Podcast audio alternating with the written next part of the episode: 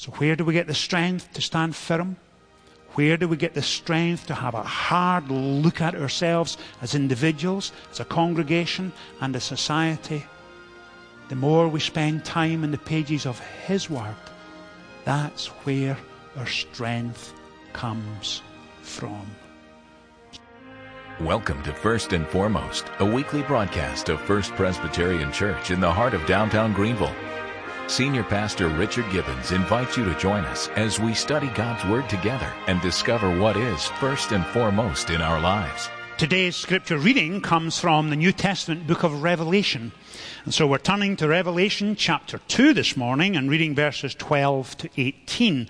And you'll find it on page nineteen fifteen of the Church Bible. Page nineteen fifteen, Revelation chapter two, verse twelve. As most of you know, over the last few Sundays, we've been working our way through the book of Revelation, and today we're coming to the letter from Christ to the church in Pergamum.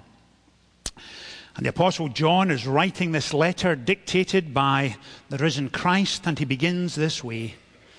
To the angel of the church in Pergamum write, these are the words of him who has the sharp double-edged sword. I know where you live, where Satan has his throne. Yet you remain true to my name. You did not renounce your faith in me, even in the days of Antipas, my faithful witness, who was put to death in your city where Satan lives. Nevertheless, I have a few things against you. You have people there who hold to the teaching of Balaam, who taught Balak to entice the Israelites to sin by eating food sacrificed to idols and by committing sexual immorality. Likewise, you also have those who hold to the teaching of the Nicolaitans. Repent, therefore. Otherwise, I will soon come to you and will fight against them with the sword of my mouth. He who has an ear, let him hear what the Spirit says to the churches. To him who overcomes, I will give some of the hidden manna. I will also give him a white stone with a new name written on it, known only to him who receives it. Amen. And we trust and believe that God will bless to us this reading from His holy word. Last week I was reading an article written by a head coach, and when the coach was asked about how does he nourish a winning team and a team that wins with consistency, he gave eight or nine major headings that he expects his team members to live up to. As I was reading it, I thought there's some helpful stuff here. And as the journalist began to interact with the coach, this is what he said. He says, in order to nourish a winning team and a winning culture, we need to focus on commitment, responsibility, accountability, integrity, respect, trust, leadership, courage, compassion, service, and humility. He says that's how you develop a culture of a winning team. And when I read that, I found myself so engaged in it, I began to think of that broader sense. What do you mean when you talk about a culture? Well, for the first seventeen hundred years in the Western world, we thought about culture as it relates to horticulture or agriculture. And in essence, the picture in our minds was this, that we come to a piece of land, especially if you're in a farming community, and you till that land, and you fertilize that land, and then you plant, and then, of course, you provide enough sunshine and water in the hope that it will grow something of significance and value, a produce you can eat. In other words, they are taking the bare essentials of what they have, they are cultivating and nourishing it to produce something good and valuable and worthwhile. And that's what culture meant for those first seventeen hundred years. But around the seventeenth century, it began to take on a wider meaning. And it began to take on a wider meaning in this sense. It began to be talked about in terms of education, philosophy, art, music. And in the seventeenth century, when someone was considered cultured, they were considered well educated. But in the twentieth century, it took on a new meaning, and it moved from educated to a comprehensible meaning of this. Everything became part of the culture. Sociologists and anthropologists in the twenty-first century would say this: culture is the shared beliefs and values, the shared conventions and social practices of a subgroup or an entire society, in which we are taking all of the raw material and experiences of everyday life, rearranging it, cultivating, for want of a better expression, in order to express meaning, in order to express what we think is good and true, real and important.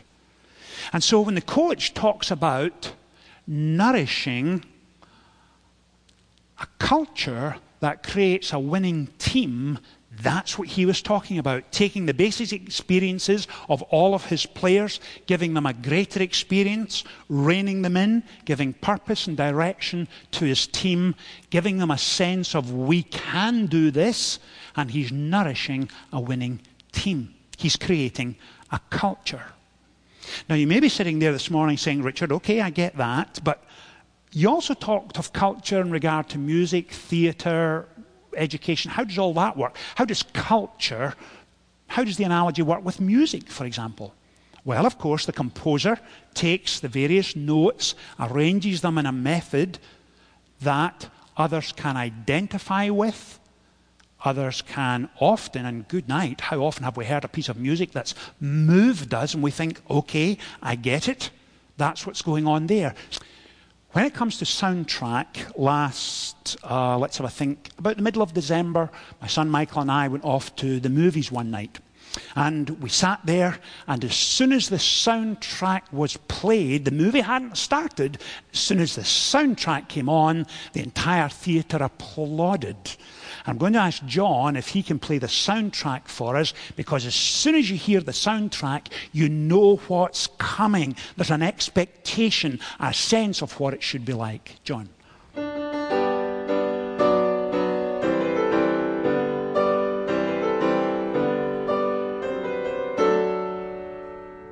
Was there anyone here who didn't recognize Star Wars? It is so much part and parcel of our culture. That's why applause broke out in the theatre. We knew what was coming. We had a sense of where we were going. It makes sense of what we're involved in. Now, when Jesus is writing to the church in Pergamum, he is saying to them, look at the culture around you. Is it a culture you're comfortable with? Is it a culture in which you want to raise your children and your grandchildren? Is it a culture you can identify with? Is it a culture you can engage with? And as the passage unfolds, the folks at Pergamum are forced to take a real hard look at themselves and ask some tough questions. Now, over the last few weeks, as we've been working our way through Revelation, we've said on a number of occasions that as a church, we are intentional about being a place of grace, a place of prayer, a place for you to have a sense of belonging, shared values with purpose and focus and direction in our ministry.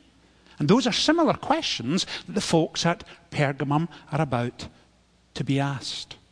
And he begins the passage with what?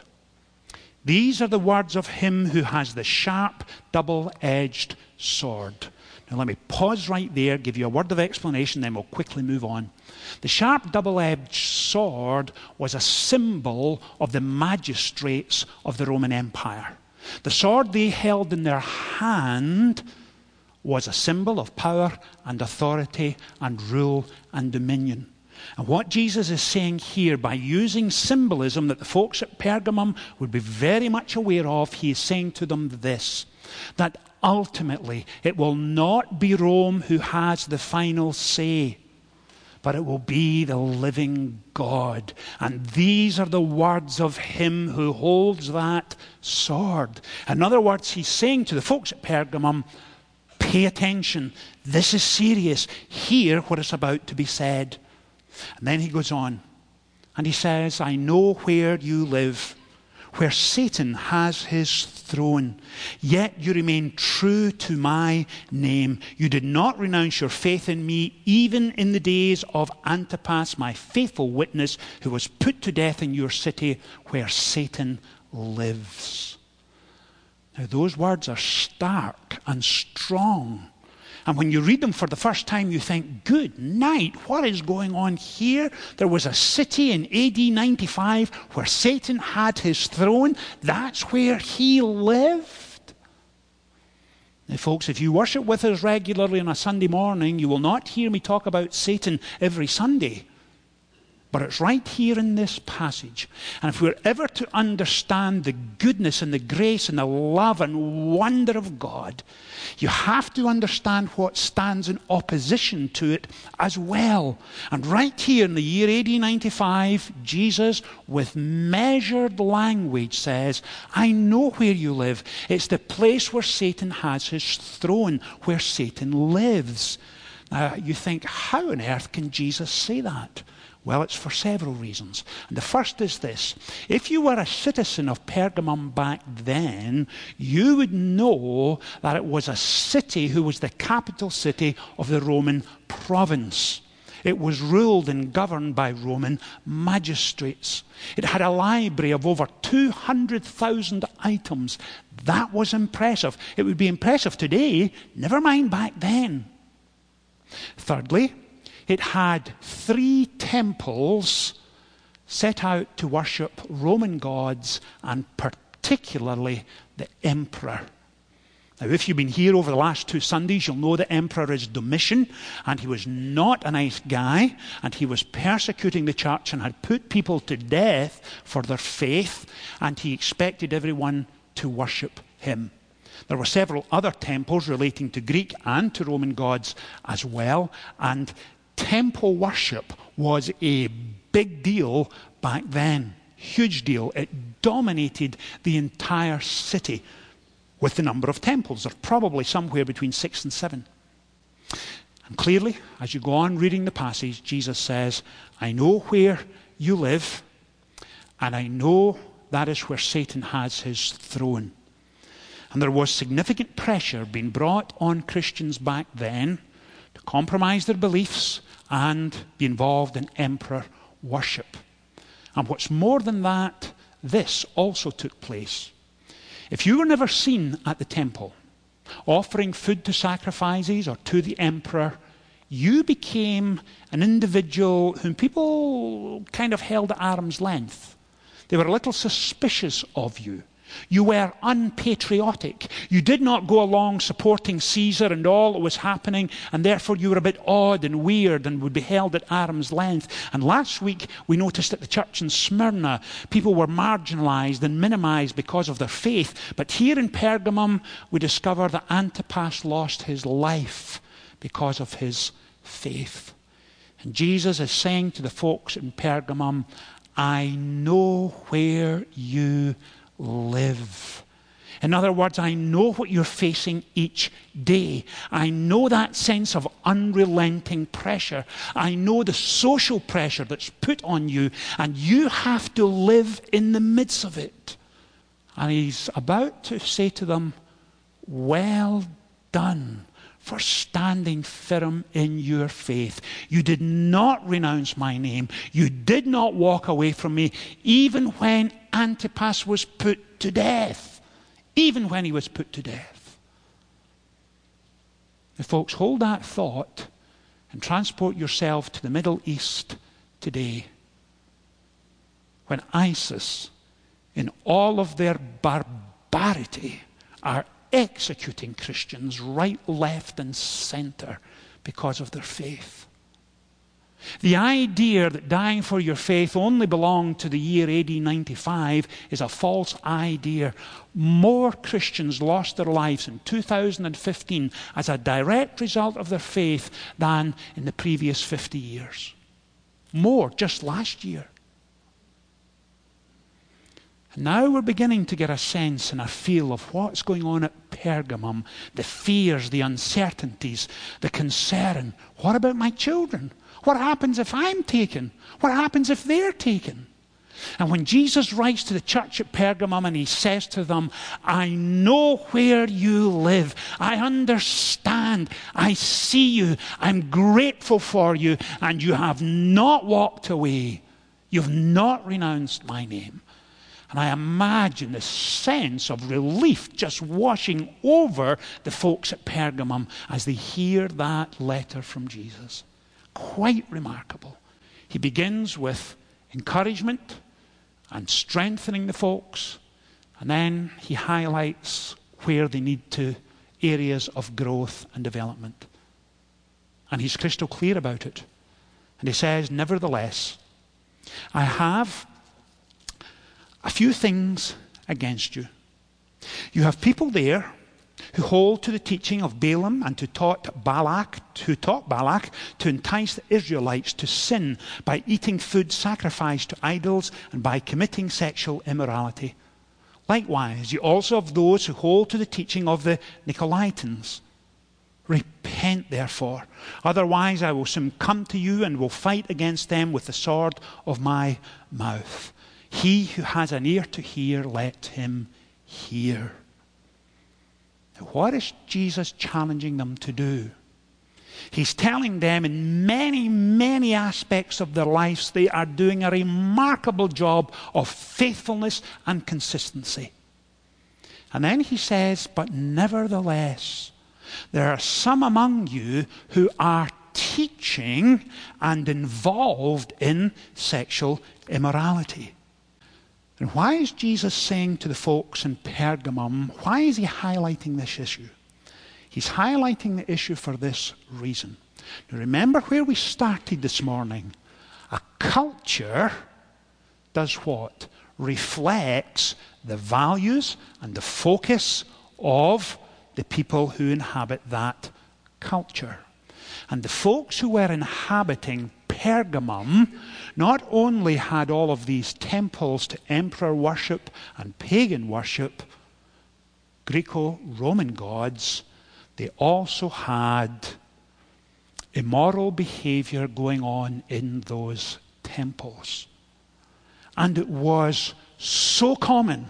It was an everyday experience, and it was considered absolutely normal for a man to go to one of the temples to worship and become involved in immoral behavior either before his worship or after the act of worship. Now, both you and I know that that is so distasteful, so utterly appalling, there was no act of worship taking place. And what Jesus is saying to the folks in Pergamum is this. Culturally, you are surrounded by one temple after another, after another, after another, but it is a dead, mechanical religion of no significance and no value. In fact, it degrades those involved. That's the point he's making. And he's saying to the folks in Pergamum, is that the culture you wish to raise your children and your grandchildren in? Is that something of significance and value? Is that, are we describing that which is good and helpful and healthy? It was the opposite. And that's why, with considerable anger and distaste, he says, you are in a culture where Satan has his throne. It's where he lives, right there. That's what was going on. Now, hold that picture. Let's seek to apply it to ourselves today. We live in a day and age where compromise of beliefs is often slow, silent, and subtle. That's how erosion works. Slow, silent, subtle. You almost never see it coming. And we find ourselves as Christian people seeking at a congregation and as individuals and in our families and in our homes to nourish spiritual excellence in order that we can impact the culture we live in. But I often wonder if the culture isn't having more of an impact on us than we are on it. And the very issue that Jesus mentions here is a very real issue for us in twenty-first century Greenville, and it's that of sexual immorality. You only have to put on the television set and flick through several channels. And it's not only late at night, sometimes the middle of the afternoon. You find yourself aghast, thinking, what on earth has happened here? Because as individuals, as a church, as a denomination, we take a very firm stance on sexual ethics. We're absolutely convinced that the Scripture teaches this: fidelity in marriage, faithfulness in marriage, and chastity in singleness. In other words, intimate relations between a husband and a wife are exclusive to and restricted to marriage. Why? Because it is so intimate, so tender, so sacred, that we would never want to break those marriage vows, ever, despite the temptation of the culture around us. And so when your grandchildren or your children come to you with a question relating to sexual ethics, your job is simply to say, do you want God's very, very best for you? Or do you want to settle for something less? And as Christians, we seek to impact the culture around us. We are called to be salt and light. We're not called to take our sexual ethics from the media or the gossip columns or the folks in our work office or the folks in our neighborhoods or from the movies. We are called to take our sexual ethics from the Scriptures, and we do so gladly because we know that is God's perfect and good will for us. And we know it in our own experience as well. Because when an individual compromises the sacredness of those marriage vows, it always, always, always ends in disaster and pain and the fracturing of a relationship. Always. And so as he's saying to the church in Pergamum, look around at the culture around you, and are you willing to stand against it and say, I will not go down there? And what's more, I think it is cheap and degrading and filthy, and I will not go there. When we, as the church across the United States, take a single stance on this issue, the culture will listen. But if we say, it's no big deal, it really doesn't matter, we in fact have become the culture rather than standing against it. Now remember where we began. We began by saying what? That our job in terms of our faith is to what? Nourish a culture of spiritual excellence within in order to engage the culture without. Now there are many, many wonderful things going on in our culture, many of them, but there are many others that are utterly distasteful and have to be held up for what they are. Now please understand this.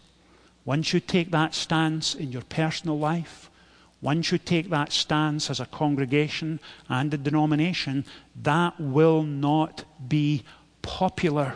It will not be well received.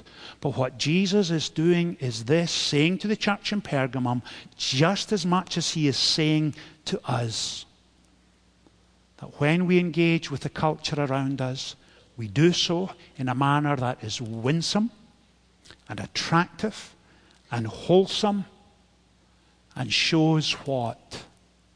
The wonder and the love and the grace of God. And to finish, when Jesus writes to them and says, now repent. What does he mean by repent? Repentance means this, that you were set in heading in a particular direction and you come to the point where you realize it is a disaster and you turn and you walk the other way. You don't hang out back there. You turn and walk the other way. And that's why Jesus closes by saying to them, to those who overcome, to those who overcome, I will give what? Hidden manna and a white stone with your name on it.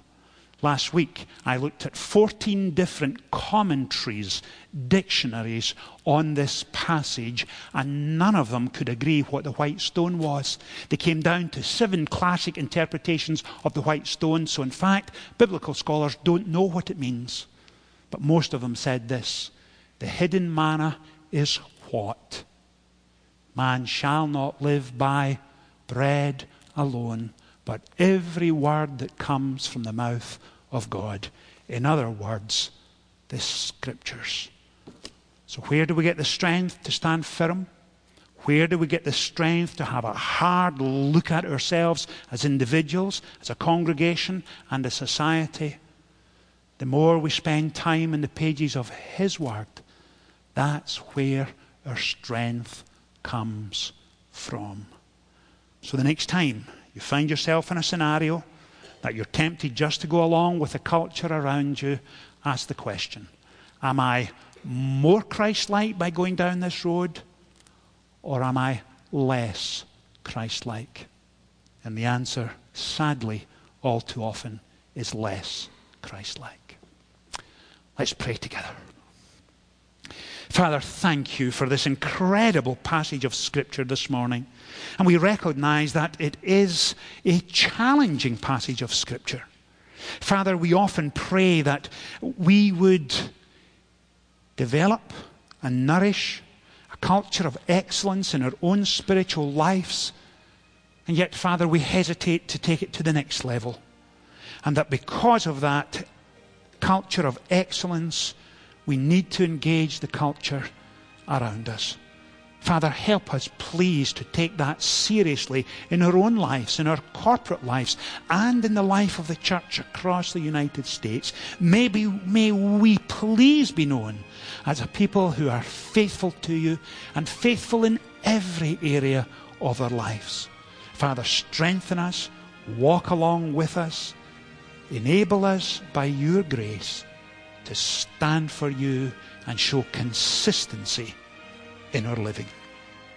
In Jesus' wonderful name we pray. Amen.